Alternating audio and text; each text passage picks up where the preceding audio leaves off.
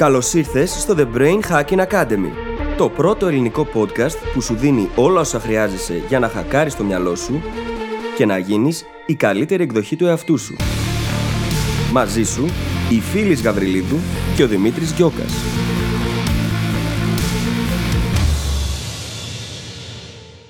Γεια σου Brain Hacker και καλώς ήρθες σε άλλο ένα επεισόδιο του The Brain Hacking Academy.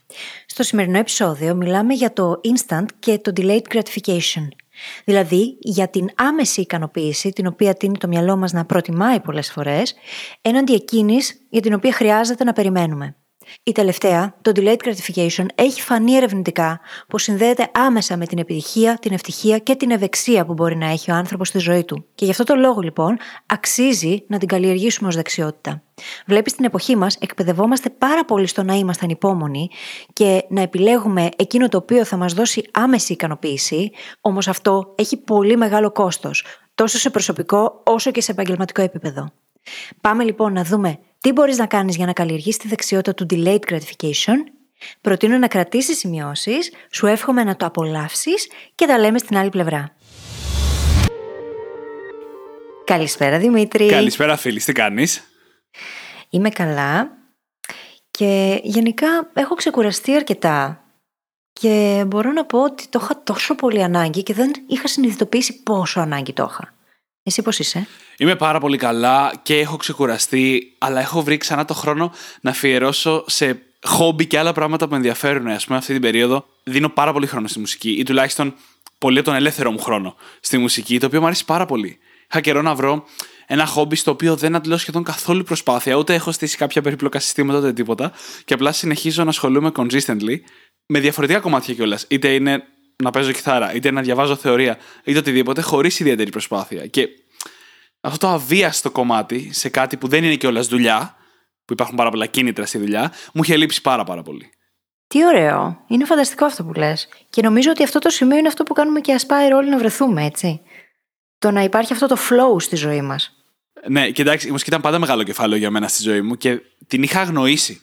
Επειδή σαν παιδί δεν ασχολήθηκα ιδιαίτερα, δεν το είχα στο μυαλό μου. Και τώρα που αποφάσισα να ασχοληθώ και να ανακαλύψω αυτόν τον κόσμο πιο βαθιά και πιο ολοκληρωμένα, όχι απλά να μάθω να παίζω πέντε τραγούδια στην κιθάρα, βγαίνει προφανώς στην επιφάνεια όλο αυτό το ενδιαφέρον που είχα για το αντικείμενο από πάντα. Και βλέπω τη διαφορά. Έχω ξεκινήσει και άλλα πράγματα να ασχολούμαι και δεν έχω καταφέρει να περάσω μια εβδομάδα χωρίς να χρησιμοποιήσω κάποιο σύστημα ή πριν το παρατήσω. Και δεν είναι το ίδιο με τη μουσική. Και ξέρω ότι θα έρθει το σημείο στο οποίο θα χρειαστώ τα συστήματα για να μπορέσω να συνεχίσω, αλλά μου αρέσει που κάνω κάτι στο οποίο αυτό το σημείο είναι πολύ πιο μετά. Είναι φανταστικό και δεν σου κρύβω πως το τελευταίο διάστημα έχω μπει και εγώ σε μια διαδικασία να ψάχνω, να βρω πράγματα με τα οποία θέλω να ασχοληθώ και τα έχω αφήσει. Και ίσως να έχω ξεχάσει κιόλας πως ήθελα πάντα να ασχοληθώ μαζί τους. Οπότε είναι ωραίο αυτό και είναι ωραίο το να δίνουμε στον εαυτό μας το χώρο και τον χρόνο και να δημιουργούμε τον αντίστοιχο χρόνο για να κάνουμε τέτοια πράγματα. Και ένα μικρό shout-out στον Άλκη, ο οποίος εκτός από τον άνθρωπο που μας φτιάχνει τα επεισόδια είναι και ο δάσκαλος κιθάρα μου και είμαι σίγουρος ότι όταν ακούσει αυτό στο editing θα χαμογελάσει. Θα χαμογελάσει και του αξίζει, έτσι. Γιατί Εννοείται. κάνετε πάρα πολύ ωραία δουλειά από ό,τι έχω καταλάβει και από ό,τι έχω ακούσει, γιατί έχω ακούσει τον Δημήτρη να παίζει κιθάρα. Thank you. Και μέσα σε όλα έχω να σου πω πως ανυπομονώ να ηρεμήσω, να χαλαρώσω με την άδεια και να θέσω και το νούμερο ένα στόχο μου που θα τον πετύχω σε 90 ημέρες και ξέρω ότι και εσύ θα κάνεις το ίδιο, ναι. πράγμα που σημαίνει ότι θα είμαστε και accountability partners και θα Ακριβώς, δουλεύουμε παράλληλα. Ακριβώς.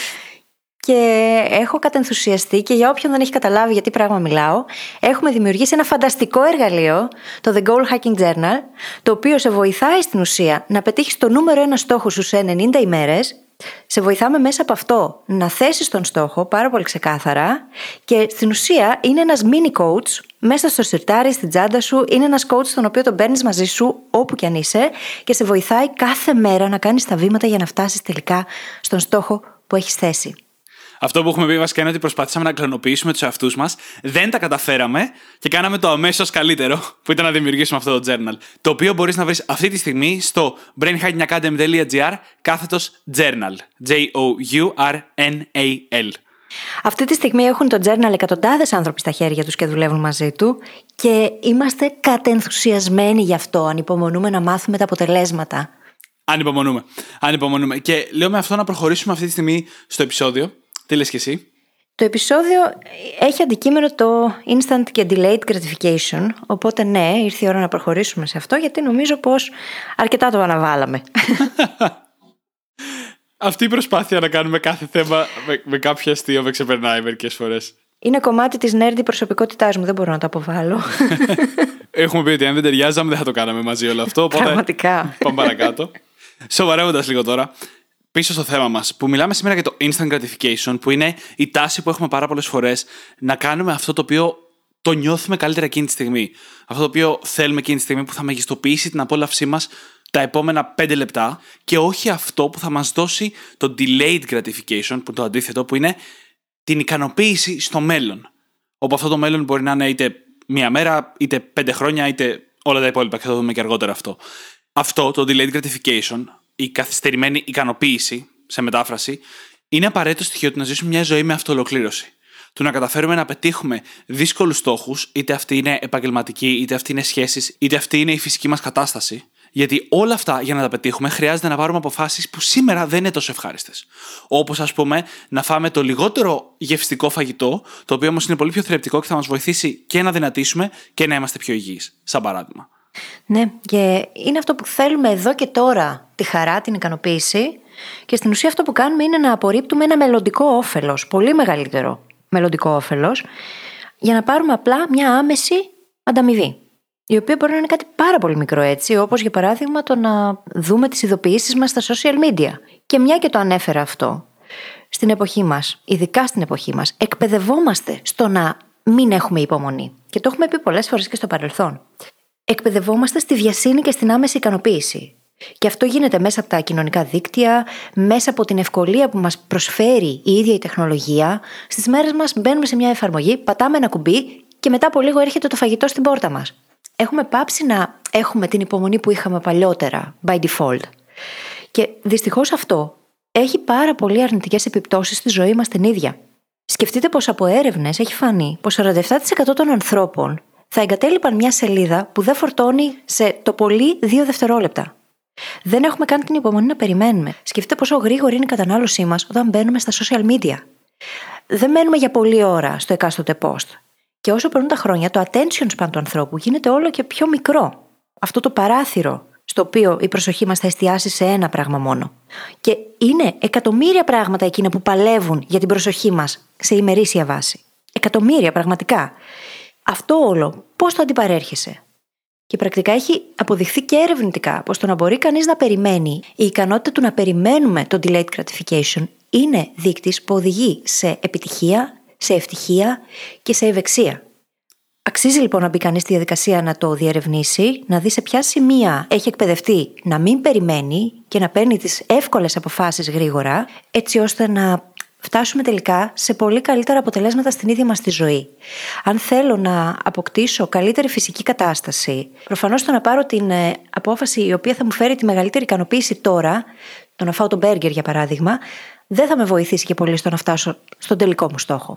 Έτσι δεν είναι; Εννοείται και προφανώς δεν λέμε ότι είναι κακό να μπορείς να παραγγείλεις το φαγητό με το πάτημα ενός κουμπιού. Αλλά όταν αυτό το παραβάλλουμε με το γεγονός ότι για να φας κάτι θρεπτικό πρέπει εσύ ο ίδιος να μπεις στη διαδικασία να το μαγειρέψεις και μπορεί να θέλει μισή ώρα ή μία ώρα, η ανισορροπία αυτών των δύο επιλογών μας κάνει να διαλέγουμε περισσότερο το instant gratification, αυτό που έρχεται με το πάτημα ενός κουμπιού.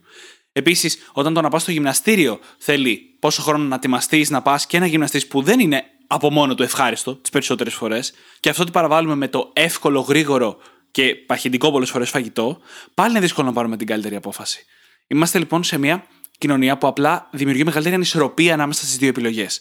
Και να πω ότι πάρα πολλές εφαρμογές και προϊόντα σήμερα φτιάχνονται προσπαθώντας να αγγίξουν αυτό το instant gratification. Την επιθυμία μας δηλαδή για τη γρήγορη ντοπαμίνη και την απόλαυση εκείνη τη στιγμή. Είτε μιλάμε για το Netflix, είτε μιλάμε για το να παραγγείλεις γρήγορα φαγητό, είτε μιλάμε για τις ειδοποιήσεις στα social media, είτε οτιδήποτε άλλο, βασίζονται σε ακριβώς αυτό. Την βασική μας ενστικτόδη μας ανάγκη να κάνουμε αυτό που είναι πιο απολαυστικό τη στιγμή. Μέχρι και τα πατατάκια σχεδιάζονται με τέτοιον τρόπο, έτσι ώστε να κρίνεται άμεσα ντοπαμίνη από το μυαλό μας. Το πώς θα ανοίξεις τη σακούλα, η μυρωδιά που θα σου σκάσει τη στιγμή που θα την ανοίξεις, το πρώτο crunch, όλα αυτά φτιάχνονται με γνώμονα το instant gratification. Έτσι ώστε να συνεχίσουμε να επιδιώκουμε αυτό το instant gratification. Και όλο αυτό τώρα δεν το λέμε για να δαιμονοποιήσουμε εφαρμογές, προϊόντα και δεν ξέρω κι εγώ τι άλλο. Είναι η φύση μας τέτοια. Απλά χρειάζεται να αποκτήσουμε περισσότερη επίγνωση για το πώς ζούμε και του τι επιλογές κάνουμε, έτσι ώστε να φτάσουμε και σε εκείνον τον ιδανικό μελλοντικό εαυτό που λέγαμε και σε προηγούμενο επεισόδιο, ο οποίος θα έχει όλα εκείνα τα χαρακτηριστικά που εμείς επιλέγουμε τώρα. Και ξεκινούν όλα με το να συνειδητοποιήσουμε το πώς αυτή η στιγμή τώρα επηρεάζει το αύριο. Πάρα πολύ συχνά μένουμε στο τώρα και ξεχνάμε το πώς οποιαδήποτε επιλογή κάνουμε αυτή τη στιγμή θα οδηγήσει σε ένα συγκεκριμένο αύριο, σε μια συγκεκριμένη έκβαση αύριο. Δεν έχουμε κάνει αυτή τη σύνδεση και αυτό διότι η προσοχή μας μένει στραμμένη σε πολλά σημεία στη στιγμή, όταν θέλουμε ειδικά να πάρουμε άμεση ικανοποίηση και δεν κάνουμε αυτή τη σύνδεση με τον μελλοντικό εαυτό. Με το πώς θα οδηγηθούμε με τα τωρινά μας βήματα σε εκείνο το αύριο που θα θέλαμε ιδανικά. Έχουμε μιλήσει άλλωστε για το self-signaling και το πώς κάθε τι που κάνουμε, κάθε μικρό πράγμα που κάνουμε, είναι μια ψήφος για τον εαυτό που θέλουμε να γίνουμε. Κάθε φορά που τρώμε το μπισκότο, λέμε στον εαυτό μας Είμαι άνθρωπος που τρώει μπισκότα. Γιατί κάθε φορά που τρώμε τη σαλάτα, λέμε Είμαι άνθρωπος που τρώει σαλάτες. Άρα λοιπόν κάθε μας επιλογή και οι instant gratification επιλογές άλλο τόσο επηρεάζουν αυτή την ψήφο και άρα το μελλοντικό μας εαυτό.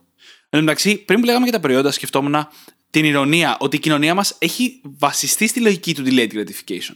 Mm. Έχουμε φτιάξει μια κοινωνία στην οποία ο τρόπος που δουλεύουν τα χρήματα, ο τρόπος που δουλεύουν οι δουλειές, η εκπαίδευση. Περνάμε χρόνια στην εκπαίδευση με την ελπίδα ότι στο μέλλον, στο delayed gratification μέλλον, θα βρούμε μια καλή δουλειά με βάση αυτή την εκπαίδευση. Η κοινωνία μας λοιπόν είναι στημένη με βάση το delayed gratification, αλλά ταυτόχρονα πολλά κομμάτια της κοινωνίας μας προσπαθούν να καλλιεργήσουν το instant gratification και γίνεται μια τεράστια σύγκρουση, όπου έχει οδηγήσει σε μια εποχή που η παχυσαρκία είναι πιο πολύ από ποτέ άλλοτε, το χρέος του καθενός, τα δάνεια είναι πιο πολύ από ποτέ άλλοτε. Και που σε πολλά άλλα κομμάτια κυριαρχεί το instant gratification αντί για το delayed. Παρ' όλα αυτά, όταν ας πούμε σπουδάζεις οικονομικά, σου μαθαίνουν οικονομικά με τη λογική ότι εκεί έξω υπάρχουν ορθολογικοί επενδυτές, όπου πάντα σκέφτονται με το delayed gratification, ενώ οι άνθρωποι είναι το απολύτως αντίθετο από αυτό, ξέρω εγώ. Οι άνθρωποι είναι το απολύτως αντίθετο από αυτό και μάλιστα κάθε μας επιλογή γίνεται συναισθηματικά και έπειτα έρχεται η λογική να εκλογικεύσει την επιλογή που κάναμε. Κάθε φορά συμβαίνει αυτό. Πάντα. Και είναι και από τις βασικές αρχές το ίδιο το marketing, έτσι και στις πωλήσεις. Παρ' όλα αυτά, χάνουμε πολλές ευκαιρίες για εξέλιξη και μάθηση με το instant gratification. Γιατί σκεφτείτε πως όταν έχουμε μάθει πως γίνονται όλα εύκολα, μπαίνουμε σε fixed mindset, έτσι. Και αυτό σημαίνει πως αποφεύγουμε προκλήσεις και δυσκολίες, πράγματα όμως τα οποία είναι προαπαιτούμενα της εξέλιξης και της μάθησης της ίδιας. Είναι το comfort zone.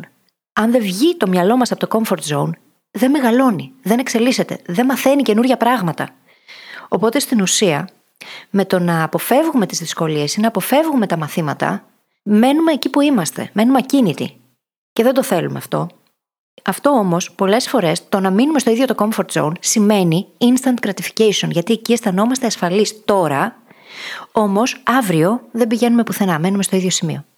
Και παρεμπιπτόντως gratification, ικανοποίηση δεν είναι να είναι μόνο απόλαυση, pleasure, δεν είναι μόνο ντοπαμίνη, ένα πολύ ωραίο φαγητό. Ακόμα και η επιλογή του να μένουμε στην αίσθηση της ασφάλειας, γιατί αυτό το νιώθουμε πιο ωραίο εκείνη τη στιγμή από το να βάλουμε οποιοδήποτε ρίσκο στη ζωή μας, είναι και αυτό μιας μορφής instant gratification. Το οποίο θέλουμε να μπορούμε να αποφεύγουμε. Και να τονίσω λίγο τη σημασία αυτού που συζητάμε σήμερα. Δεν μιλάμε για μικρές βελτιώσεις. Δεν μιλάμε ότι αν καταφέρουμε να πάμε για το delayed gratification, τα πράγματα θα είναι μια μισή φορά καλύτερα. Δυο φορές καλύτερα. Μιλάμε για χιλιάδες φορές καλύτερα. Κυριολεκτικά. Και είτε αυτό έχει να κάνει με το να φροντίσουμε τη διατροφή μας, το οποίο είναι δύσκολο την κάθε μέρα, αλλά να είμαστε πολύ πιο υγιείς και πολύ πιο καλά μέσα στο σώμα μας για πάρα πολλά χρόνια, με καλύτερη και νοητική απόδοση, χάρη σε αυτό. Είτε είναι στη δουλειά, να μην γίνουμε αναβλητικοί πολλές φορές και να καταφέρουμε χάρη σε αυτό να κάνουμε περισσότερα βήματα στην καριέρα μας, να μάθουμε περισσότερα πράγματα, να καλλιεργήσουμε περισσότερες δεξιότητες και να ζήσουμε την επαγγελματική μας ζωή όπως τη φανταζόμαστε. Αυτές οι διαφορές μεταξύ τους δεν είναι μικρές. Είναι η διαφορά ανάμεσα σε μια ευτυχισμένη, αυτοολοκληρωμένη ζωή και σε μια που δεν τη νιώθουμε έτσι. Και σκέψου πόσο όλο αυτό βλάπτει ακόμα και τις ίδιες μας τις σχέσεις. Διότι πολλές φορές δεν δίνουμε χρόνο τα πράγματα όμως απαιτούν χρόνο για να οριμάσουν, έτσι. Δεν δίνουμε λοιπόν χρόνο, δεν αφιερώνουμε την ενέργεια που χρειάζεται σε πιο δύσκολες συζητήσεις ενδεχομένως, οι οποίες όμως θα μας φέρουν πιο κοντά. Δεν δίνουμε περιθώρια στους άλλους να μας ανοιχτούν, δεν ανοιγόμαστε εμείς οι ίδιοι, κρυβόμαστε. Και όλα αυτά γιατί προτιμάμε να είναι όλα καλά και να είμαστε όλοι χαρούμενοι. Και αυτό έχει ένα πολύ μεγάλο κόστος. Διότι τα πράγματα απαιτούν χρόνο. Απαιτούν χρόνο, ενέργεια και δυστυχώς όλο και περισσότερο μένουμε στην επιφάνεια και δεν δίνουμε στον εαυτό μας και στους άλλους τη δυνατότητα να έρθουμε πιο κοντά. Εάν λοιπόν έχεις μάθει ότι τα πράγματα απαιτούν χρόνο, τότε αφιερώνεις αυτό το χρόνο. Αντιθέτως, όταν πιστεύεις ότι δεν χρειάζεται χρόνος, ότι όλα μπορούν να γίνουν πολύ γρήγορα και άμεσα, εκεί τίνει να βιάζεσαι και να παραβλέπεις σημαντικές πτυχές της ίδιας της ζωής. Η εμπιστοσύνη όμως δεν χτίζεται χωρίς να αφιερώσουμε χρόνο και ενέργεια. Έτσι. Και η εμπιστοσύνη είναι σημαντικότατη παράμετρος για να μπορούμε να περιμένουμε το delayed gratification μετά. Νομίζω το μεγαλύτερο ρίσκο παρόλα αυτά είναι όταν υποτιμάμε τη δύναμη που έχει το instant gratification. Τη ζημιά που κάνει, να το πω έτσι. Γιατί λέμε, έλα μου, εντάξει, ένα μπέργκερ σήμερα. Ή δεν πειράζει σήμερα να δω λίγο σειρά και να μην δουλέψω ή διαβάσω ή οτιδήποτε. Αλλά αυτά συσσωρεύονται. Και συσσωρεύεται ο ίδιος ο χρόνος που χάνεται, που εννοείται ότι κάποιες φορές είναι OK, δεν το συζητάμε αυτό. Αλλά συσσωρεύεται η συνήθεια. Και θα ξεκαθαρίσω κάτι. Δεν είναι δυνατόν να πηγαίνουμε πάντα για το delayed gratification. Στις σημειώσεις που έχουμε κάνει για το επεισόδιο, έχω γράψει με κεφαλαία γράμματα Pick your battles. Ακριβώς.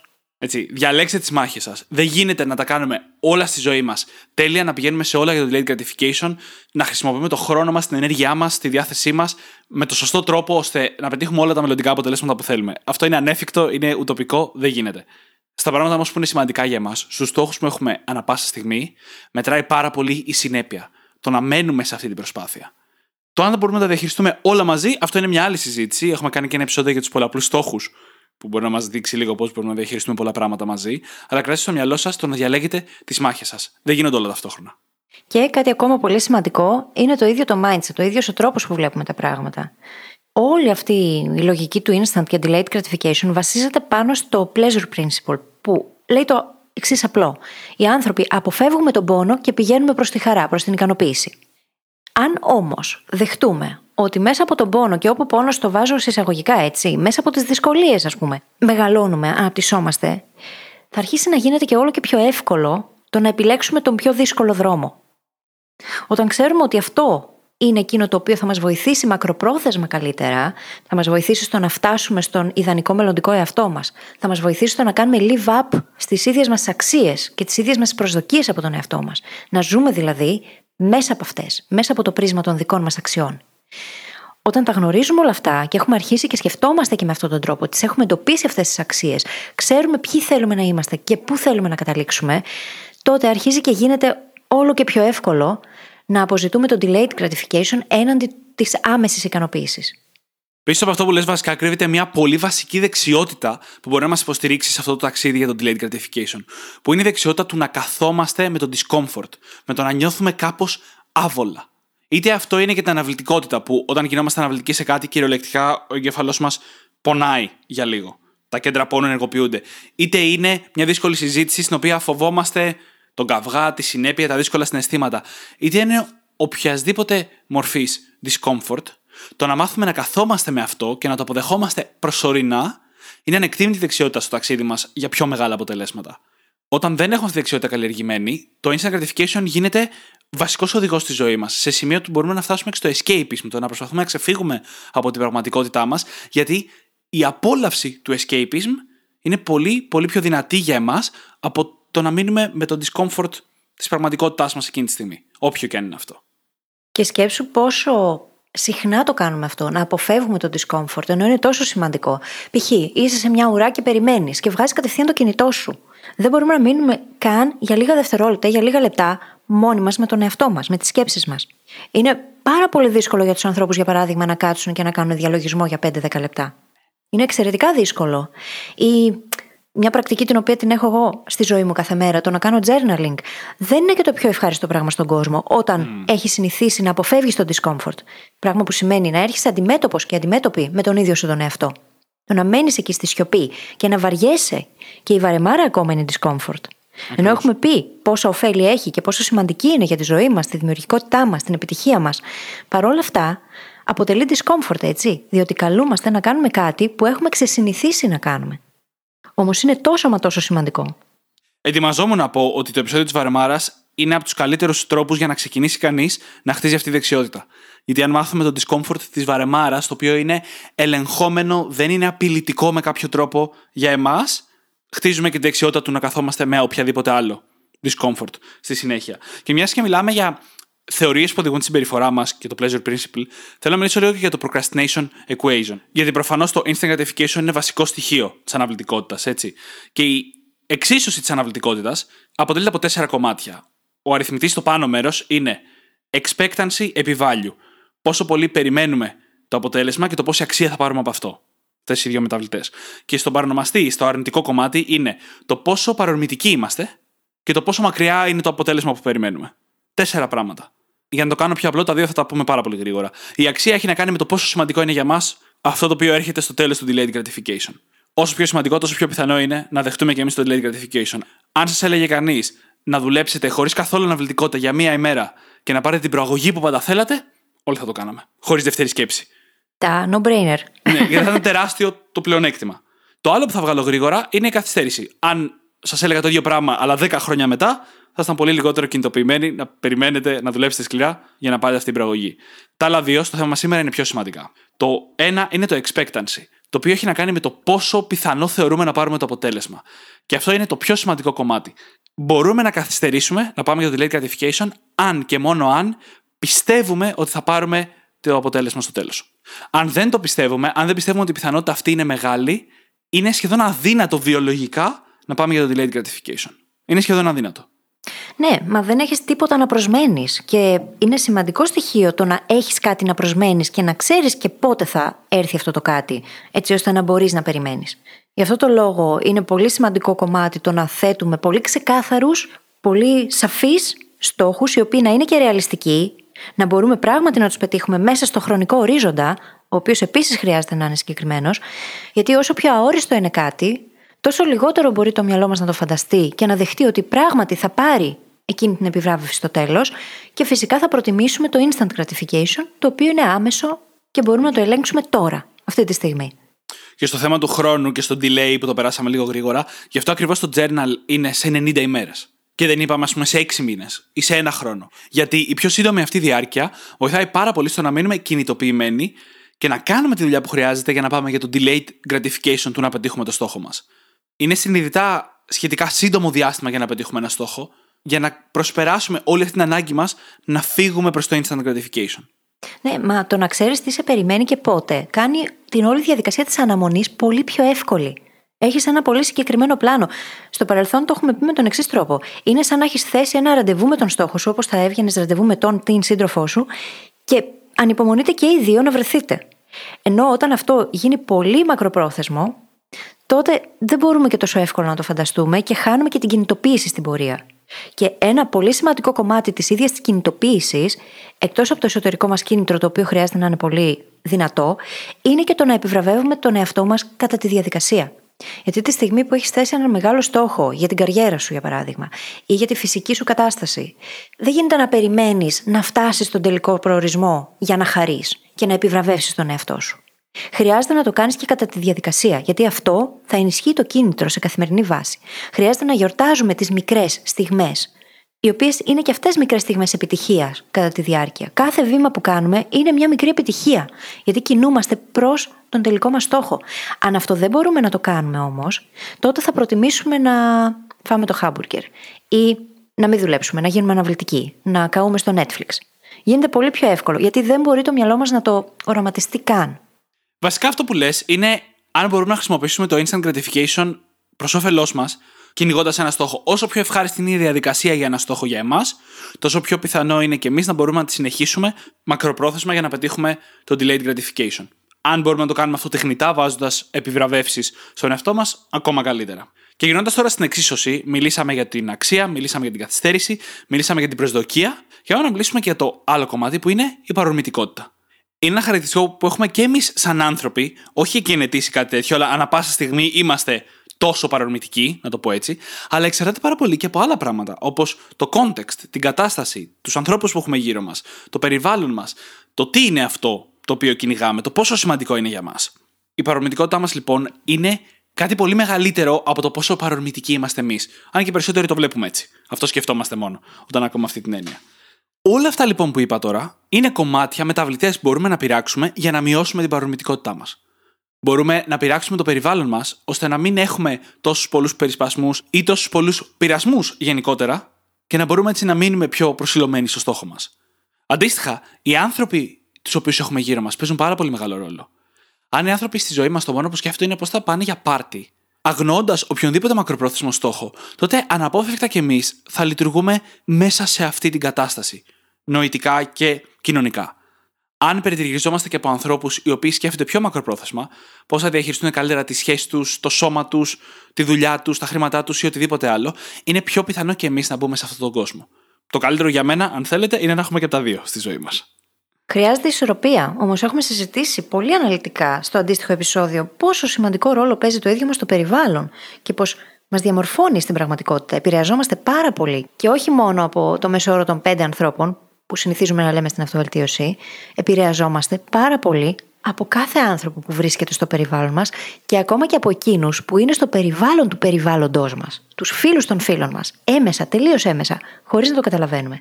Είναι λοιπόν σημαντικό το να έχουμε επιλέξει πολύ σοφά το ίδιο μας το community και φυσικά να έχουμε και accountability partners εκεί που μπορούμε έτσι, να έχουμε ανθρώπους με τους οποίους να δουλεύουμε μαζί, είτε προς κοινούς στόχους, είτε να έχουμε την κινητοποίηση να πετύχουμε πράγματα, να μεγαλώσουμε, να εξελιχθούμε.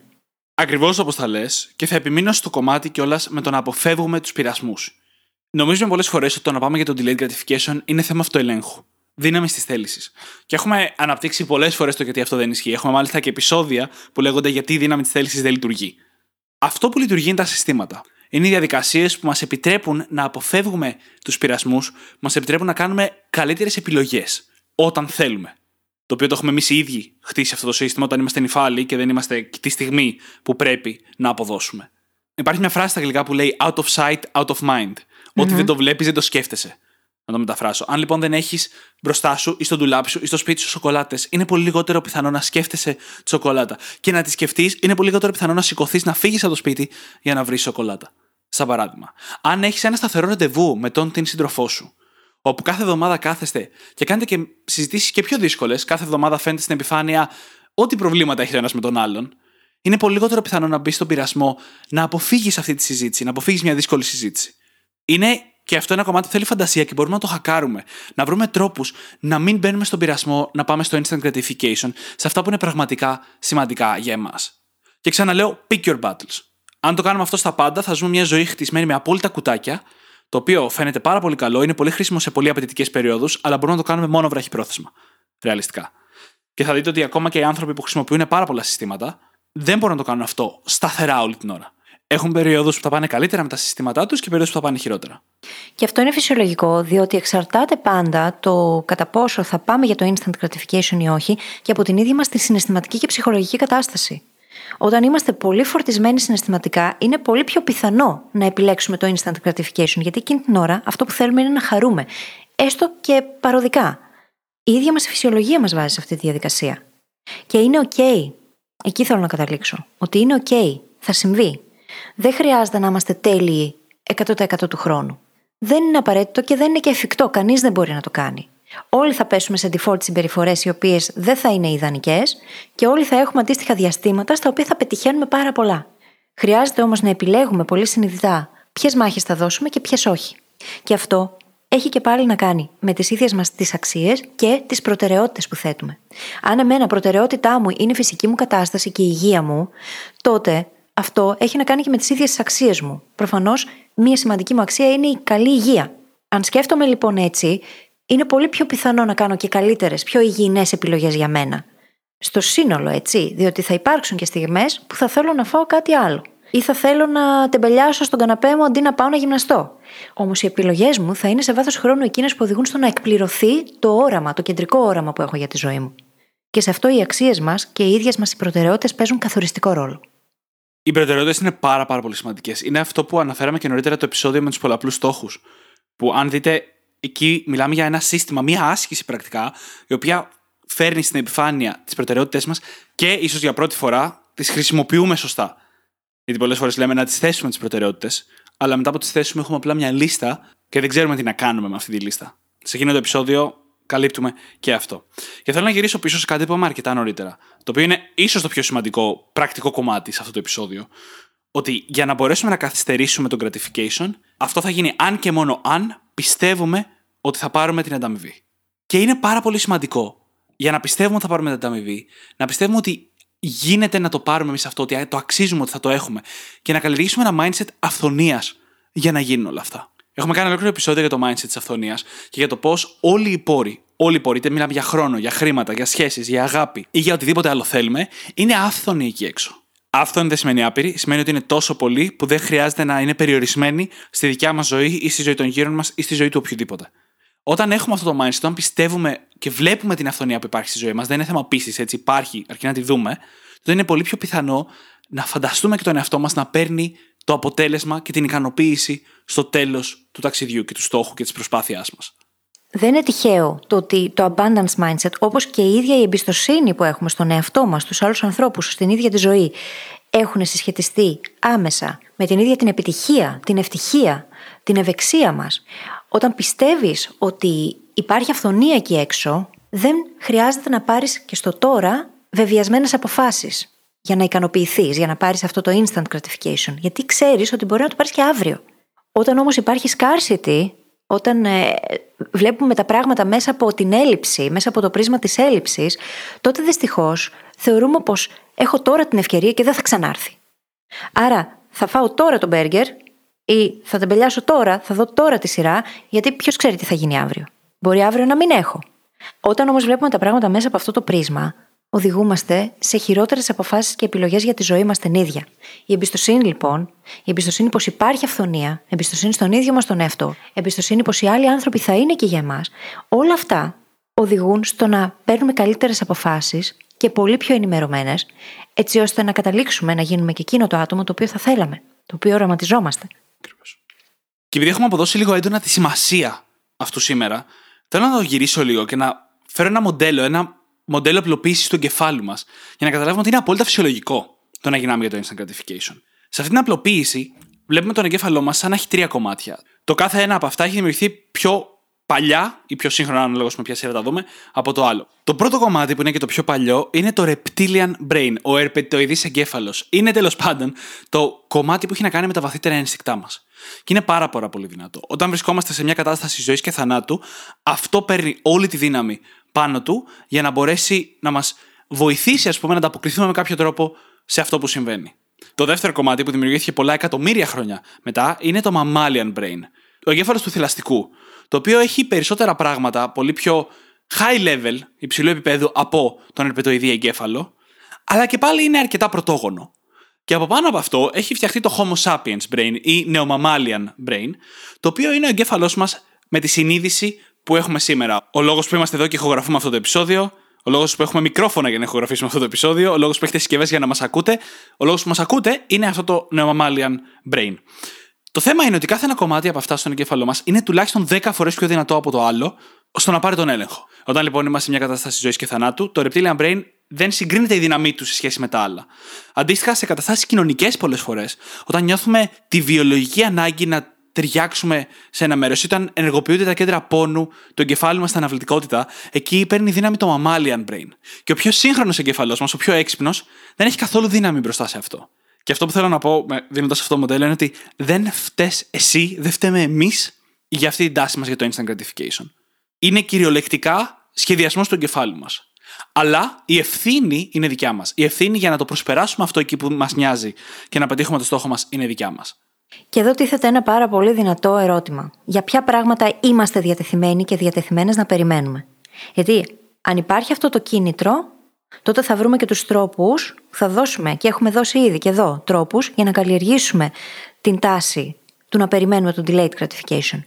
Και σίγουρα πρόκειται για διαδικασία. Δεν είναι κάτι που θα πατήσουμε ένα κουμπί και αύριο θα είμαστε σε θέση να απορρίπτουμε παντελώς το instant gratification. Χρειάζεται να το δούμε σαν δεξιότητα, γιατί δεξιότητα είναι, και να το χτίσουμε σιγά σιγά, κάνοντας μικρά βηματάκια αρχικά. Και πάνω απ' όλα για εκείνα τα πράγματα για τα οποία είμαστε διατεθειμένοι να περιμένουμε. Pick your battles, το είπαμε πολλές φορές μέσα στο επεισόδιο. Δεν μπορούμε να τα κάνουμε όλα. Μπορούμε να επιλέξουμε όμως εκείνα τα πράγματα τα οποία είναι πολύ σημαντικά για εμάς και να εστιάσουμε 100%. Όταν ξεκινάμε λοιπόν με μικρά μικρά βήματα, το χτίζουμε σε βάθος χρόνου. Και μου θυμίζει αυτό πάρα πολύ τη λογική του Kaizen και του 1%. Mm-hmm. Μικρές αλλαγές, οι οποίες όμως σε βάθος χρόνου θα οδηγήσουν εκθετικά σε αποτελέσματα. Και πόσο μεγάλη διαφορά μπορεί να κάνει αυτό. Τη στιγμή που μπορεί να προσπαθούμε εμείς να πάμε από το 0 στο 100, Όμως αυτό πρακτικά δεν γίνεται. Διότι εξηγήσαμε πώς λειτουργεί ο ανθρώπινος εγκέφαλος. Δεν θα πας από το 0 στο 100 και αυτό είναι OK. Θα πας από το 0 στο 1, μετά από το 1 στο 2, από το 2 στο 4 ενδεχομένως, μπορεί να γυρίσεις ξανά πίσω στο 2 και κάπως έτσι εξελίσσεται το πράγμα. Όμως, έτσι καλλιεργούμε και τις δεξιότητες που θέλουμε μακροπρόθεσμα για να τις κρατήσουμε, να τις μετατρέψουμε σε συνήθειες. Είναι ακριβώς έτσι. Και εδώ νιώθω ότι θέλουμε να τονίσουμε πολύ τα διαφορετικά επίπεδα του delayed gratification, τα χρονικά του επίπεδα. Delayed gratification μπορεί να είναι το να μην φάω τώρα τη σοκολάτα που έχω στο ψυγείο, γιατί σε ένα τέταρτο θα είναι έτοιμο το φαγητό και θα φάω κάτι πολύ καλύτερο. Μπορεί να είναι μία μέρα, μπορεί να είναι μια εβδομάδα, μπορεί να είναι ένας χρόνος, μπορεί να είναι δέκα χρόνια. Έχει πολλούς διαφορετικούς χρονικούς ορίζοντες το delayed gratification. Και κάθε ένας από αυτούς τους ορίζοντες απαιτεί διαφορετικές δεξιότητες, απαιτεί διαφορετικά επίπεδα εσωτερικού κινήτρου, για να μπορέσουμε να μείνουμε πιστοί σε αυτό, απαιτεί διαφορετικά συστήματα. Παρόλο λοιπόν που εμείς μιλάμε για μία έννοια σήμερα, το instant gratification και το αντίθετό του, το delayed gratification, είναι τελείως διαφορετικές έννοιες αναλόγως με το χρονικό ορίζοντα στον οποίο θέλουμε να λειτουργήσουμε. Γι' αυτό πρέπει οπωσδήποτε να το λάβουμε υπόψη. Οπωσδήποτε. Είναι άλλο το να κάνουμε επιλογές μέσα στη μέρα, άλλο το να κάνουμε επιλογές που θα μας πάνε χρόνια μακριά. Και επίσης έχουμε πολλές φορές ότι οι άνθρωποι υπερτιμάμε το τι μπορούμε να κάνουμε σε ένα σύντομο χρονικό διάστημα, ας πούμε δύο μήνες, και υποτιμάμε το τι μπορούμε να κάνουμε σε ένα μεγάλο χρονικό διάστημα, όπως ας πούμε 10 χρόνια. 10 χρόνια είναι αρκετά για να είμαστε μια τελείως διαφορετική εκδοχή του εαυτού μας και για να έχουμε πετύχει πολλά από τα όνειρά μας. Κυριολεκτικά πολλά από τα όνειρά μας, όσο μεγάλα και να είναι. Τι ωραίο πράγμα αυτό όταν το συνειδητοποιείς, όταν καταλαβαίνεις πως τελικά πραγματικά είναι στο χέρι σου. Και μπορείς να κάνεις διαφορετικές επιλογές τώρα και να φτάσεις τελικά σε ένα τελείως διαφορετικό σημείο από αυτό που φαινόταν. Α θυμηθούμε για παράδειγμα εκείνο το ωραίο debate με το ταλέντο και την πολύ εστιασμένη προσπάθεια. Και πόσο σημαντικό ρόλο παίζει στην επιτυχία. Μπορεί να βλέπουμε έναν άνθρωπο και να λέμε Μα κοίτα πόσο ταλαντούχος είναι σε πολύ νεαρή ηλικία, και αυτός ο άνθρωπος όμως να μην καταβάλει ποτέ την προσπάθεια που απαιτείται για να φτάσει τελικά σε ένα peak performance επίπεδο. Και κάποιος άλλος, ο οποίος δεν φαινόταν από μικρός το πού μπορούσε να καταλήξει, να έχει μπει στη διαδικασία να έχει αφιερώσει αυτή την ενέργεια και τον χρόνο και την προσπάθεια και τελικά να καταλήξει να εκπλήξει τους πάντες. Πόσες φορές δεν έχει γίνει αυτό στην παγκόσμια ιστορία. Και αυτό συνδέεται άμεσα με το delayed gratification. Με το να ξέρω ότι αν κάνω τη δουλειά, αν δώσω αυτό το χρόνο, την ενέργεια, αν κάνω την προσπάθεια, είναι δεδομένο ότι θα πετύχω, είναι στο χέρι μου. Και πόσο σημαντική συνειδητοποίηση είναι αυτή. Το μπορώ. Μπορώ, το να πιστέψουμε, να αποκτήσουμε την εμπιστοσύνη, να καλλιεργήσουμε την εμπιστοσύνη στις δυνάμεις μας, να εστιάσουμε στην ίδια τη διαδικασία. Πόσο σημαντικό ρόλο μπορεί να παίξει αυτό στο πού θα είμαστε σε 10 χρόνια από τώρα. Όσο και αν υποτιμάμε το πού μπορούμε να φτάσουμε. Και μόλις συνειδητοποιήσουμε ότι δεν υπάρχει ταλέντο, και θα σας στείλω στο αντίστοιχο επεισόδιο για να ακούσετε τη θέση μας πάνω σε αυτό, τόσο πιο ξεκάθαρο γίνεται το πόσο σημαντικό είναι το άλλο κομμάτι. Η προσπάθεια, η συνειδητή, πραγματική προσπάθεια που θα μας φέρει πιο κοντά στο μακροπρόθεσμο, στο delayed αποτέλεσμα, στο delayed gratification, σε αυτό που θέλουμε να πετύχουμε. Και από μένα θέλω να κλείσω αυτά που λέμε σήμερα με ένα ακόμα κομμάτι που πρέπει να λάβουμε υπόψη μας για να μπορέσουμε να ελέγξουμε αυτό το instant gratification, που έχει να κάνει με τα συναισθήματά μας. Έχει αποδειχθεί από έρευνες ότι όταν βρισκόμαστε σε συναισθηματική φόρτιση, αυτό οδηγεί σχεδόν απευθείας σε περισσότερη επιθυμία για instant gratification. Το οποίο θέλουμε να το ελέγξουμε. Ενώ ότι δεν γίνεται να ελέγξουμε τα συναισθήματά μας, αλλά όσο περισσότερο μπορούμε να διαχειριστούμε τα συναισθήματά μας και στο προηγούμενο επεισόδιο που μιλήσαμε για το resilience, την ανθεκτικότητα, μιλήσαμε αρκετά για αυτό. Όσο περισσότερο λοιπόν μπορούμε να τα ελέγξουμε τα συναισθήματά μας, τόσο περισσότερο θα μπορούμε να μείνουμε πιστοί στο πρόγραμμά μας, στη διαδικασία μας, στο στόχο μας, στο delayed gratification που κυνηγάμε, αντί να γίνουμε θύματα του instant gratification. Και μια πρακτική που μπορεί να μας βοηθήσει πάρα πολύ σε αυτό είναι και η ίδια η ευγνωμοσύνη. Διότι αν εστιάζουμε σε εκείνα που έχουμε τώρα και σε εκείνα που μπορούμε τώρα να κάνουμε, αυτό μπορεί να μας δώσει χαρά στη στιγμή. Μπορεί να μας δείξει ότι ξέρεις τι, είναι OK. Δεν χρειάζεσαι και εκείνο το άλλο που νομίζεις ότι χρειάζεσαι για να γίνεις χαρούμενος ή χαρούμενη. Η ευγνωμοσύνη μπορεί να βοηθήσει πάρα πολύ. Και στο να εστιάζουμε στη διαδικασία και στο να επιβραβεύουμε τον εαυτό μας το τώρα για εκείνα που έχουμε ήδη κατακτήσει, έτσι ώστε να γίνει πιο εύκολο να πάρουμε καλύτερες αποφάσεις και να κάνουμε καλύτερες επιλογές για το μέλλον. Και κάπως έτσι νομίζω ήρθε η ώρα να κλείσουμε το επεισόδιο. Ακριβώς. Και θα πω πριν το κλείσουμε ένα πράγμα. Είναι OK αν κάποια στιγμή δεν τα καταφέρουμε. Δεν χάθηκε ο κόσμος. Έτσι. Και όχι μόνο κάποια στιγμή και αρκετές στιγμές. Είναι απολύτως OK. Δεν είναι αργά, δεν χάθηκε ο κόσμος. Α μάθουμε από αυτό και ας τα κάνουμε λίγο καλύτερα την επόμενη φορά. Και με αυτό Όπως πάντα, θα βρείτε τη σημειώση του επεισοδίου μας στο site μας στο brainhackingacademy.gr, όπου θα βρείτε και το journal μας, είτε στο κατάστημά μας, είτε πηγαίνοντας απευθείας στο brainhackingacademy.gr κάθετος journal, J-O-U-R-N-A-L. Και φυσικά θα σας ζητήσουμε να κάνετε subscribe στην εφαρμογή που έχετε βρει και μας ακούτε. Αν είναι αυτό το Spotify θα χαρούμε πάρα πολύ. Να μας αφήσετε ένα φανταστικό πεντάστερο review, διότι έτσι βοηθάτε το community των Brain Hackers να μεγαλώσει και φέρνετε φυσικά το χαμόγελο στα χείλη μας. Και κάντε και μια πράξη αγάπης. Αρπάξτε τα κινητά των φίλων σας και δείξτε τους πώς μπορούν και εκείνοι να γίνουν Brain Hackers. Σας ευχαριστούμε πάρα πολύ που ήσασταν μαζί μας και σήμερα και σας ευχόμαστε καλή συνέχεια. Καλή συνέχεια.